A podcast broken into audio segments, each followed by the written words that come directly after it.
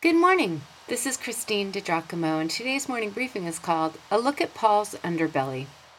Just the other day, we saw how plainly, how passionately Paul articulated the value of God's love in his life, and that no thing and no one would ever separate him or us from the unconditional, all consuming love of God. Reading further, I have to ask myself if Paul was schizophrenic. He now says he would be willing to forego his relationship with God if it would mean that the Jewish people would come to saving faith in Christ.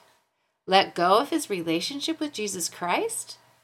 Let go of the unfailing love in which he trusted?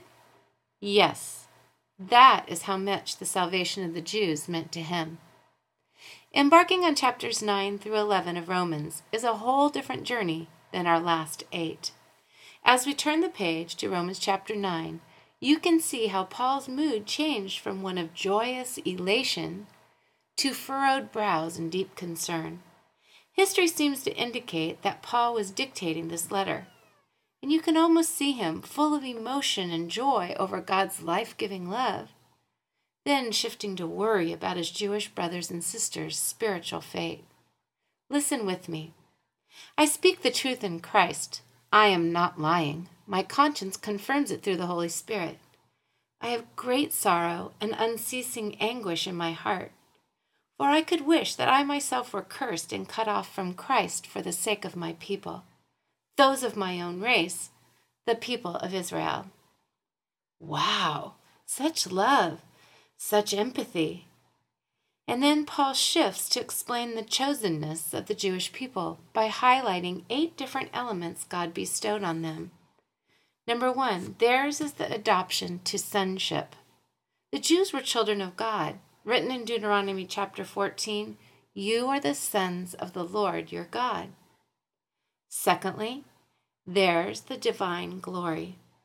The splendor of light, or glory, also called the Shekinah, when God was visiting his people, which is recorded numerous times in the Old Testament, such as in Exodus 16, verse 10.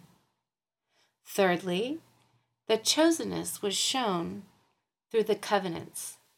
Again and again, God pursued Israel to enter into agreements with her. Ours is not a God who is far off. The fourth thing that Paul highlights is the receiving of the law. God gave the Ten Commandments to Moses. Therefore, Israel could never plead ignorance about what the Lord expected of her. Fifth, he gave them the temple worship. Through the temple, God had given the Jews a direct route to himself. Any distance was on the part of the people, not their God. Sixth, he gave them the promises. God had made promises to Israel. He told them what was in store for them so they knew their destiny. They knew that God had great things planned for them. Seventh, theirs are the patriarchs. The Jewish people had the tradition and history of Abraham, Isaac, Jacob, and Joseph, and so on. It was a rich heritage indeed, and handed down over hundreds and hundreds of years. And finally, from them is traced the human ancestry of the Messiah, who is God over all, forever praised. Amen, Paul wrote. Romans 9, verses 1 through 5. What shall we say then? God sent Jesus through their bloodline. Yea, the promises were fully culminated in the promised birth of the Messiah, prophesied by Isaiah some 700 years before his birth. Do you remember being a child and making your parent or your parents angry? It wasn't a good feeling, and it might even have put a little fear in you. But do you ever remember hurting the heart of your mom or your dad? Like making your mom cry? Or let someone else hurt your mom's feelings? Man, you were ready to draw blood. That is what we sense in Paul here. His heart hurt because the heart of God was broken over Israel's spurning of his love. He hurt because he thought of so many who would die without God.